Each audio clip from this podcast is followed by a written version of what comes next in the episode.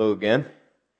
We've been looking at the uh, foundation of ideas and principles that we build our lives on. Uh, it, it's, this happens. We don't see it, but it's going on. We're, we're building a, a, a fund, a foundation of ideas and principles that we buy into, and then life is built on that. And it's, it's best if it's not a random assortment of things. It's best if it has been proven and tested. The ideas that we buy into, the principles that we build our lives on, that's, that's what makes a difference. So we've been looking at something Jesus said to us. Uh, because of out of this foundation, we, we develop our self image. It's where it comes. It's either healthy or not, based on the ideas we buy into about ourselves, about life.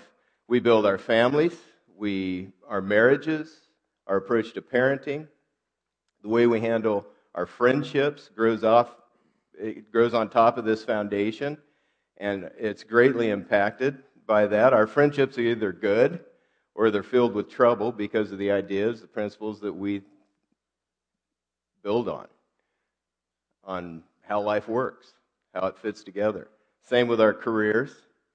We build our careers or maybe if you're a business person uh-oh looks okay it's a guitar it looks all right. I don't think it got hurt. That's a good thing.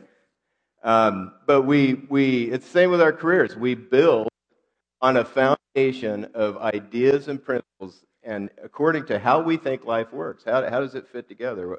What's going to make my business life really good and successful? How is it going to take me to uh, be happy in it? That starts with school.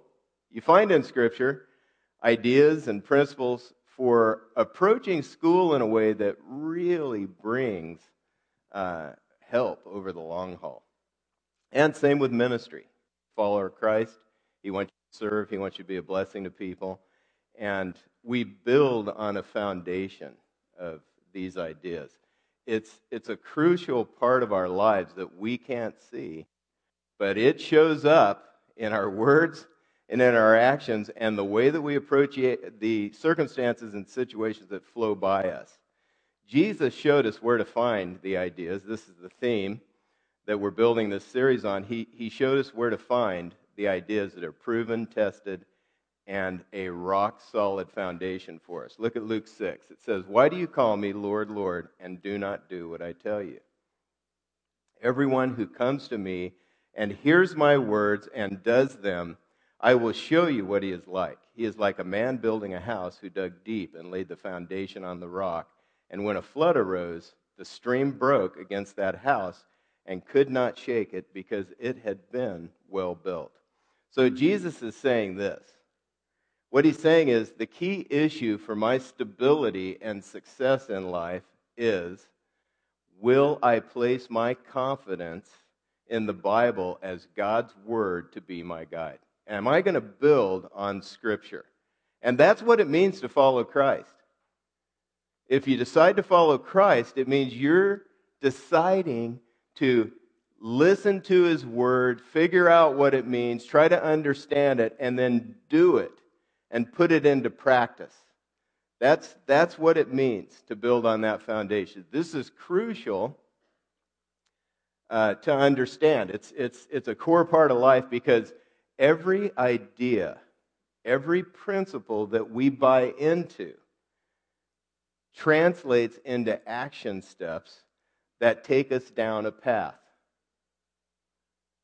It's either a solid, stable path taking us toward happiness, which is what we all want, right? I mean, we all want to be happy. If you're a good parent, you just want your kids to be happy. This is, this is what, where we're wanting to end up. But it's either that path toward happiness, solid, stable, or it's very slippery, unstable, full of potholes and problems, a path full of unnecessary heartache as well. Thoughts, ideas, principles, they turn into actions that take us to a destination happiness or heartache in the end. God's Word, the Bible, reveals the solid path to happiness. That's what it does. We're going to look at Psalm 1 this morning. One of the very first passages I ever memorized one of my favorites, and it's chock full of good stuff. So, what we're going to do is we're going to walk through it and we're going to pull out the things that God is, is trying to tell us through it. But happiness, really, isn't it? It's what we all want. We all want happiness, and that's where the psalm starts blessed, blessed. It's in the plural. You, it, blessednesses. The, the, the man that is being described, the person that's being described in this psalm, is the person who has a whole truckload of happiness. Now, Disney's marketing is brilliant, isn't it? It's a destination. They, they want it to be a destination. And what do they call it? The happiest place on earth. That strikes a chord in us. We want to be happy. When they add attractions, what do they say? Disneyland just got happier. I mean, you know, if you think it was good before, it just got a whole lot happier. because, and I hear it's pretty cool, okay? There's some pretty cool things there now I'm missing out on, and I want to go. Because I too, I want to be happy. I want to go to the happiest place on earth. Now, at that place, I've seen some pretty miserable people, but that's beside the point. Now, back to Psalm 1. the Bible gives us direction for finding happiness by the truckload in the real world. Very counterintuitive. But here's where we find it it says, Blessed, blessednesses are there for the person who walks not in the counsel of the wicked. Now, there's a progression to the people that are being described here. The wicked are the ungodly. They don't factor God into their lives at all. They just don't, they don't factor him into their thinking. They don't factor him into the choices they make. So, blessed is the person who doesn't walk in the counsel of those folks, nor stands in the way of sinners. Now, these folks, they're not, they're not just leaving God out of their thinking, they're aggressively busting through the boundaries for life that God set up. They, they are not just leaving God out, but they're, they're taking action that misses the mark. It transgresses the law that God's laid out, the principles that God has given us for living, and the laws that He's provided that make life good, the boundaries. The laws are the boundaries. This person's busting through them. Nor sits in the seat of scoffers. Now, this is, this is really bad because scoffers are mocking God. They're mocking. They're, they're mocking Him, His law, and His ways. They mock His people who do His law and live His way. You see the progression in this passage. They don't factor God into life. They break through his boundaries. They mock his law and his ways. You don't stand still spiritually. That's the lesson from that. You just don't stand still spiritually. You're either moving forward on the path toward happiness the way God directs, or you're moving on another path. There, there's only two ways. You, you just don't stand still. Let's continue reading. But his delight is in the law of the Lord. On his law, he meditates day and night. Is like a tree planted by streams of water that yields its fruit in its season, and its leaf does not wither. In all that he does, he prospers. Literally, in the Hebrew, that word means, this is originally written in Hebrew, it means to push forward. And there's a bias in Scripture toward making progress toward the right goals. If, if you walk with the Lord and you're trying to live His way, you choose the right goals the right things that you want to accomplish with your and there's a bias there's this help that you get in scripture to keep toward those things toward the right goals. There's real help there for that. And that's what it means. To prosper here means you push forward. You keep so uh, in your self-image you keep making progress and understanding more about yourself. In your family life, you're making the right kind of progress toward the goals there. Your marriage is getting better and better because you're moving toward the right goals. Same with career, uh, ministry, everything that's going on. You're making the right kind of progress toward the right kind of goals. That's what it means to prosper in this sense. The wicked are not so, but are like chaff that the wind drives away. Therefore, the wicked will not stand in the judgment, nor sinners in the congregation of the righteous. For the Lord knows the way of the righteous, but the way of the wicked will perish. So the psalmist points to our final destination, which is the judgment of God.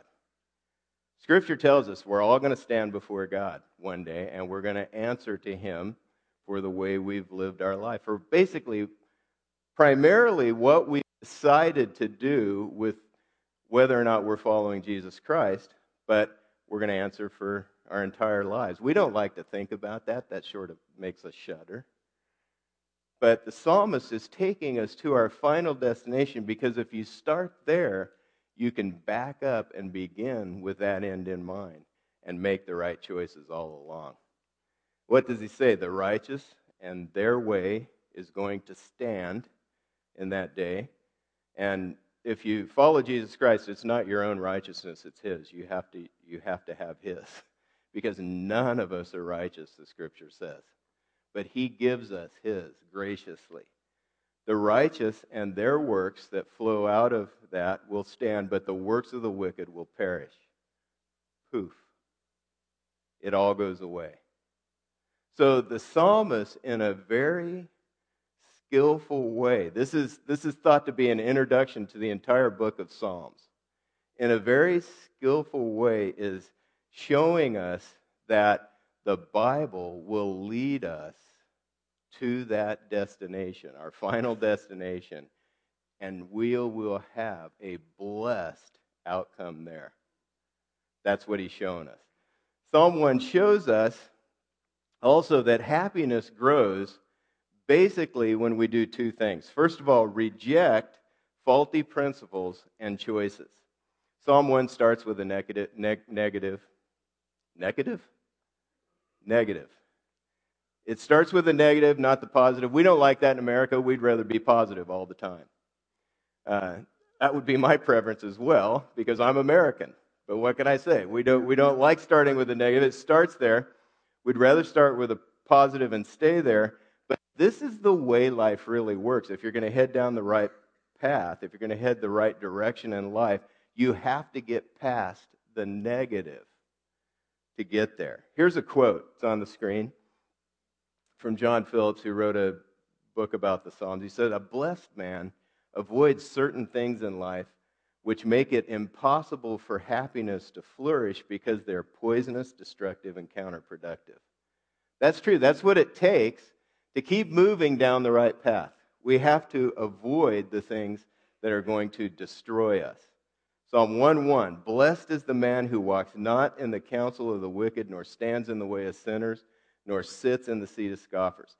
How you respond to God's word is taking you down a path. It's taking you down a path of blessing where you're going to experience happiness and joy from God Himself or a path where you're not a path of cursing, path of trouble, path of thorns. And we have trouble and thorns in life anyway, but as you follow the, the, the Word of God and learn to let God give you the power to do it, you limit the thorns and the trouble and the, and the problems, and you're able to make the right kind of progress on that path It's the way it works. We, we tend to think that the principles that we buy into just sort of hover around in some kind, in our brain somewhere, you know, imaginary hovering. They just kind of hover and they're hanging out there. But what happens actually, the things that we mull over again and again and again, the things we think about plant themselves in us. And if we don't reject the wrong ones, they begin to grow into words and actions. They, they, they show up in the way we live our lives. So, the way we avoid going down the wrong path, the way that we avoid the counsel of these folks that are mentioned here, is laid out in Psalm 119. And you store the Word of God in your heart and you use it when you need to. That's how to avoid it. That's what you find out. Psalm 119, 9 through 11. How can a young man keep his way pure by guarding it according to your word. With my whole heart I seek thee. Let, let me not wander from your commandments. I have laid up thy word in my heart that I might not sin against you. The word of God, we, we're to get it in our hearts. We're to store it up in our hearts and minds. We're to remember it, to memorize it, to think about it. And what happens is the more that we allow God's word to change our mind and change our thinking, the way that we look at life, it becomes like insulation that insulates us from the counsel of the wicked, from the guidance that the sinners are going to give, and the, uh, the, the things that the mockers tend to say and do. So it sort of becomes like an insulation. You know, you need insulation when you're going to deal with electricity. Like we have cords running all over here. Thankfully, they're insulated because if you grab a cord that doesn't have any insulation on it, you're going to get shocked. I mean, it, it, it, can hurt. It can hurt you. It can actually damage your heart. It can damage your heart and create deep burns in you if you're if you just get exposed to electricity. I've just been exposed to little bits. Doesn't feel good. It's kind of weird. It hurts. When we memorize God's word, and store it in us, it insulates us from wrong thinking. We've got to use it for that to be the case, but that's the intent. That's what, that's what the scripture tells us to do. Um, once you decide to follow Christ, what happens is you gain an enemy Satan. And uh, he tries to chip away at the foundation, the ideas and principles of, of the Lord that we're to build our lives on. He, he wants to chip away at it, he wants to weaken places in the foundation. And then he wants to, as we're building on that foundation, he wants to lead us toward a slippery and very unstable path. One way he does this, he creates a, count, a confidence about the foundation. He, he creates a lack of confidence. We talked about confidence in it, and that's what it takes to build on it. And what he does is he chips away at our confidence. And you hear this in the world at large all the time how the Bible lacks credibility, how it doesn't match up with science. Just heard someone have a conversation with uh, a, a, lady uh, yesterday who she just, well, you know, I don't believe it because the Bible doesn't match with science. It just doesn't. Well, actually, if you get into it, it does more and more. There's some real evidence that it's all lining up. But you hear this from the mockers, from the wicked, the people that don't factor God into their life. This is what you hear. And the enemy supercharges those things. And he wants to keep these ideas swirling in your mind and just under the surface so you don't really buy into God's word, the Bible. So you just sort of it just sort of hovers around and you never make a decision. Or am I going to do it or am I not? Well, I don't know if I can really trust it what is right to do in a given situation and to build your life on many times is so counterintuitive to our normal default way of thinking that we have a real hard time building on it. The enemy, our normal default way of thinking is called the flesh in the Bible. Living in the flesh. Once you come to Christ, the Holy Spirit comes into your heart and life, and He lives in you. That's what the Bible says. You, if you've come to Christ, you know this is true. You, you know He's there because you're, you're experiencing things you haven't experienced before. The flesh doesn't leave, it's still there as well. Our old normal default way of thinking. Because to deal with it, I think one of the reasons to deal with it, God would have to just wipe us out. And He doesn't want to do that. He's gracious, He's very kind, and He's letting us uh, learn to walk with Him and follow the ways of God and His Spirit and grow stronger in that. But it's this normal default way of thinking that the, the enemy, Satan, supercharges in our life to weaken the foundation. And he adds to it the common wisdom in the world at large, and we end up in a heap of trouble. It gets us way off track. If you're trying to follow Christ, it's a battle because you just you just began to deal with this enemy. And if you don't know that, it's discouraging. If you don't realize that you're trying to follow Christ and it's going to be a battle, then you think something's wrong with you. No, actually, the, the more heated the battle, the more you're probably walking in the way God wants you to walk. So, anyway, his goal, the enemy's goal, is to distract us, to focus on ourselves, what we think, on the least important thing or the lesser things.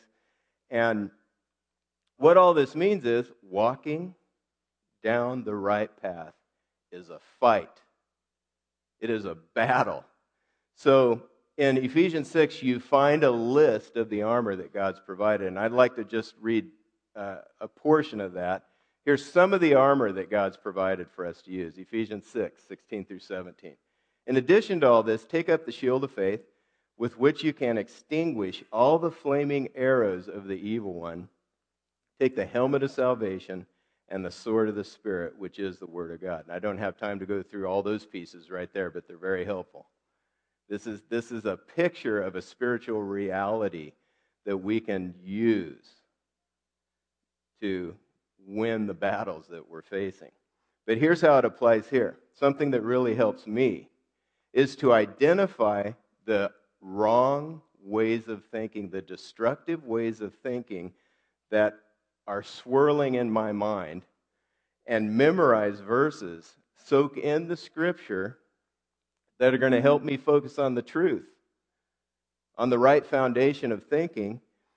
And then God uses that whole process as I rely on Him to set me free from the impact of thought patterns as I learn to battle them. The way it is, God wants to strengthen us in this battle. The enemy intends to take us down, but God wants to strengthen us in it. Here's an example the last week or so. I've been listening to biography on Hudson Taylor, uh, who was a missionary to China. He's an innovator. Very, this man had a very deep burden for the country of China, and he paid a very high price to take the gospel to China. Uh, he was an, very innovative. He pioneered the work of taking the gospel to inland China, all the provinces, and he carried a tremendous level of responsibility. He had a big weight on his shoulders, all kinds of details, all kinds. missionaries were working under him. People were trying to share the gospel under him. He had to provide for them. He was walking by faith and trusting God to give him everything he needs. And um, people used to comment. Here, here's this man bearing this load of responsibility. And when you watch him work, there's this calm.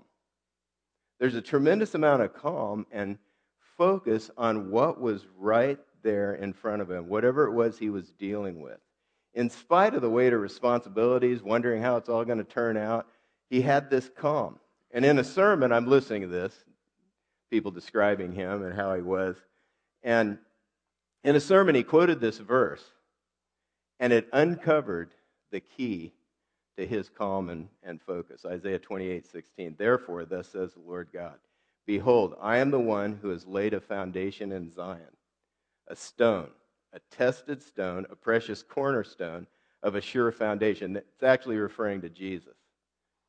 Whoever believes will not be in haste. Now, that's the phrase that got me. God used that to speak to me because what he's saying is, me, I can get attacked by haste.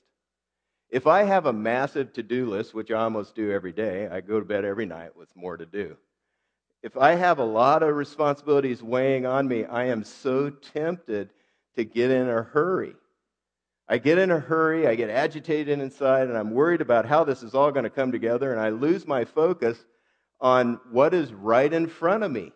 That all of that robs me of my focus and my happiness, to say the least, of what's going on. It eats away at my ability to be in the moment to be enjoying or focusing or, or working to accomplish what I need to right now.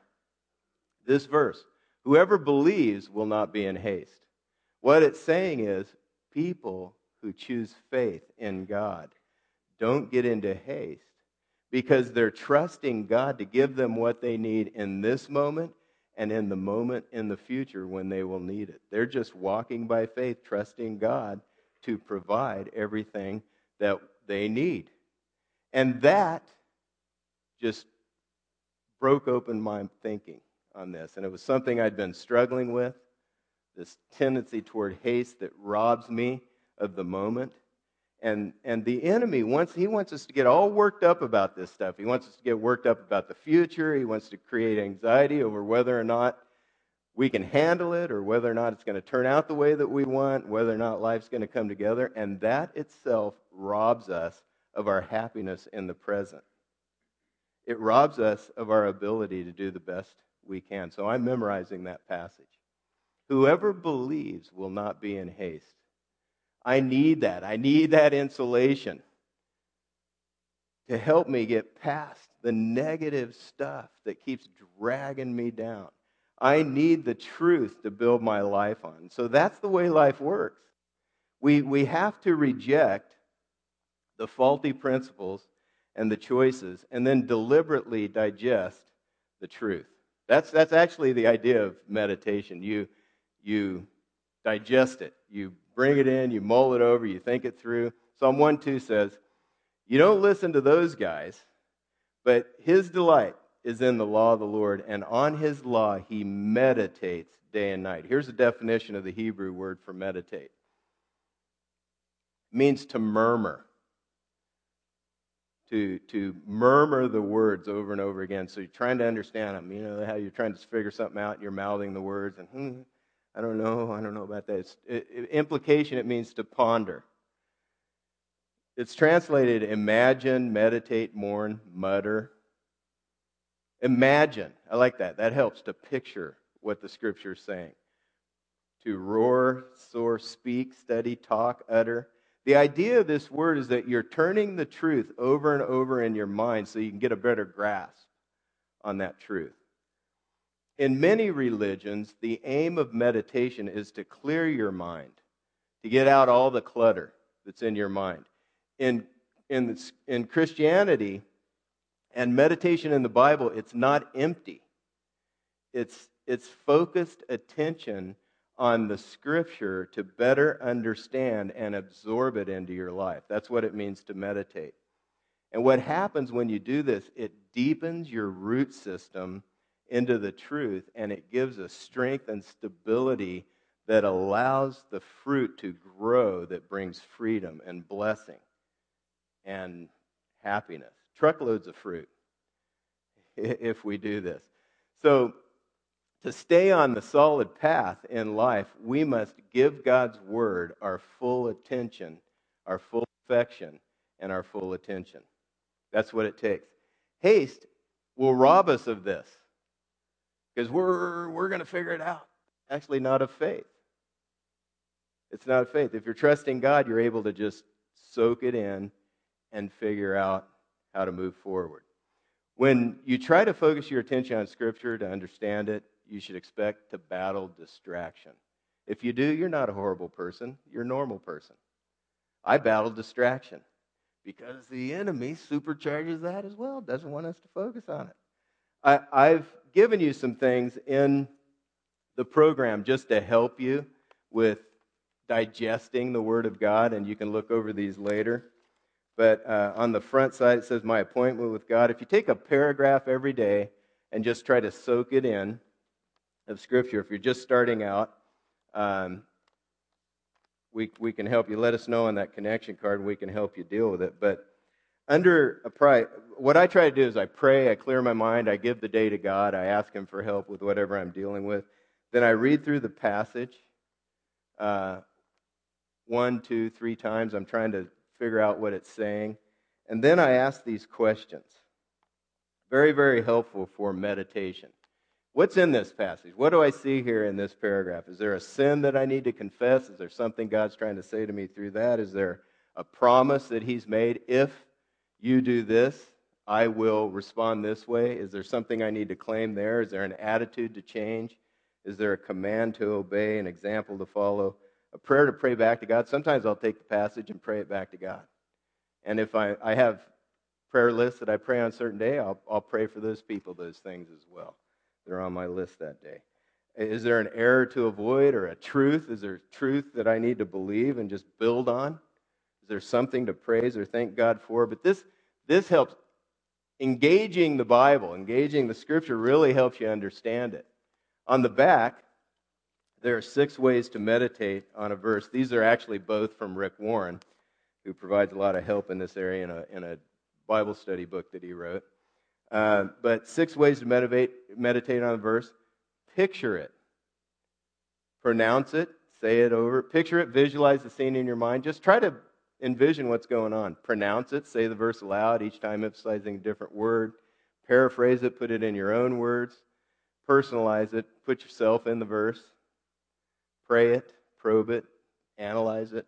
You probe it, you can ask those questions, the SPACE PETS questions. But anyway, there's some help you can take. Practice that this week. Practice meditating on a passage this week to try to understand, to get a grasp on it, how it applies to your life. God wants us to engage the Word. There's nothing magic about reading it or hearing it, but when you engage it, He, he begins to work in you and plant the seeds in you that are going to really help you grow. The goal is to understand it so we can do it. Jesus said the same thing, carried the same idea in a parable he told, a story that he told in Matthew 13. He tells this story about the importance of grasping the meaning of Scripture. And the farmer sows the seed in this story. Farmer sows the seed, it lands on different kinds of soil, different places. Uh, some of it fell on a path. It was a hard path. It was a, been walked on uh, a great deal. And the birds came and snatched this and ate the seed that was on that path. Some fell on rocky places where there wasn't much soil. So, since there was just a, a thin layer of soil, it grew a little bit but didn't have any roots and it withered when the sun came up. Another bunch of seed fell on among the thorns. And it started growing, but then the thorns grew up and the weeds grew up and choked out the growth of that plant. But still, other seed landed on the good soil and produced a major crop. This is what happens when you apply Psalm 1 in your life. Your, God is using His word to develop this good soil. His disciples, I appreciate them, they asked him what in the world that meant. What did that story mean? His disciples asked him, and he says, Here, here are the things that prevent the growth of the, the Word of God, the truth of God, in the lives of people.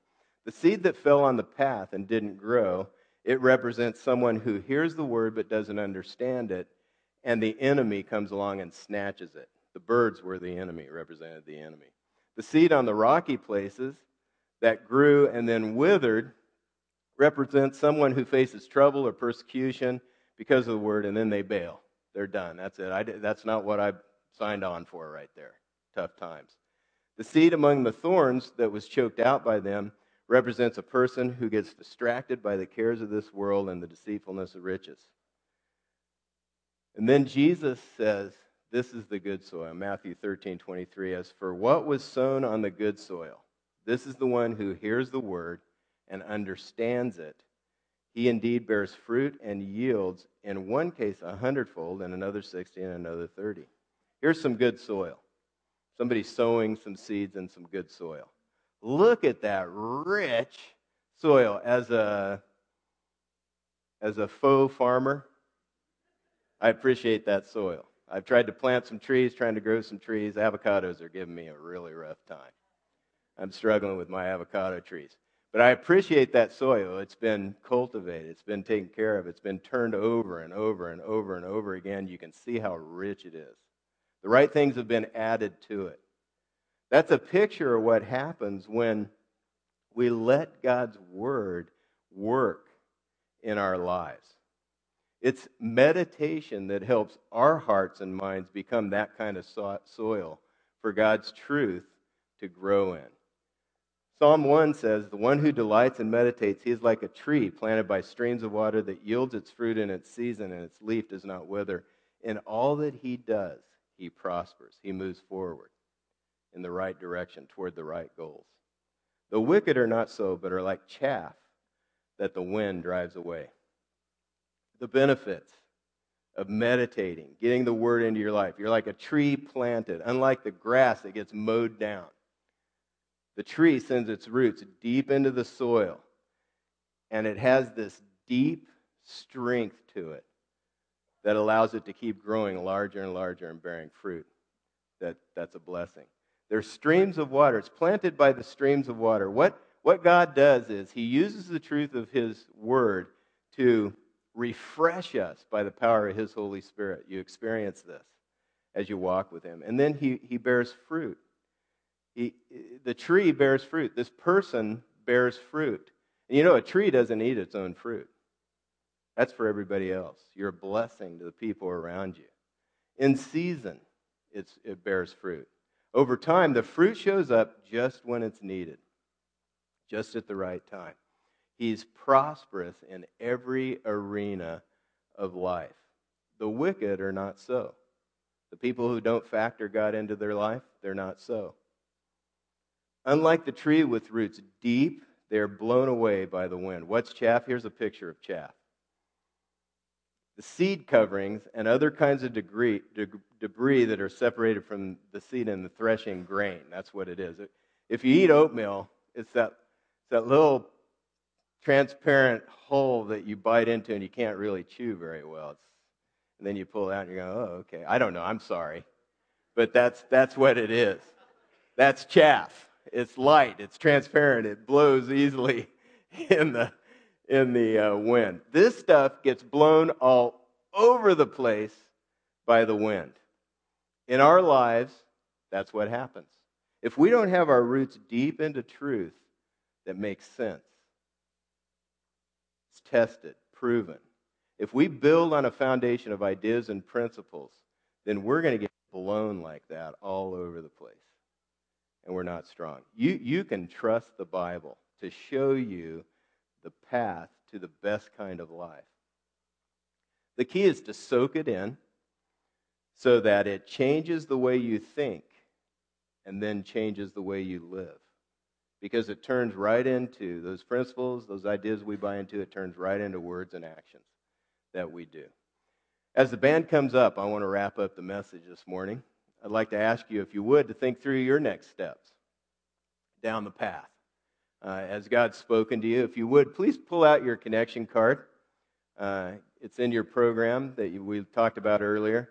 In a moment, we're going to receive the offering. You can finish completing that connection card out and drop it in the offering later. That'd be great. But here's some suggestions. You may have some other things that you want to focus on. But here are my suggestions for next steps. Circle one I need to either focus this week on rejecting faulty ideas and principles or digesting, deliberately digesting the truth and letting and getting getting the nourishment out of it that God wants me to get. Which one of those do you need to focus on? Um, and then another step would be just to practice meditating on Scripture. Practice it. Take that sheet I gave you in the program and get a paragraph of Scripture and just practice all of that because there is high dividend. There's a bunch of fruit. There's a truckload of fruit that, that grows up out of that practice, making a habit of hiding the Word of God in your heart and meditating on it. Would you pray with me? Father, we thank you for the truth that we see in your word and how it really does set us free from the habits, the thinking, the things that enslave us, God. We, we thank you for the freedom that you give through your word, the refreshment, the help, the freedom. God, I pray that as you've laid things on our hearts this morning, that we uh, take the steps of obedience that you've laid before us, that you'd give us the power to do that and the help we need to do it. In the name of the Lord Jesus Christ. Amen.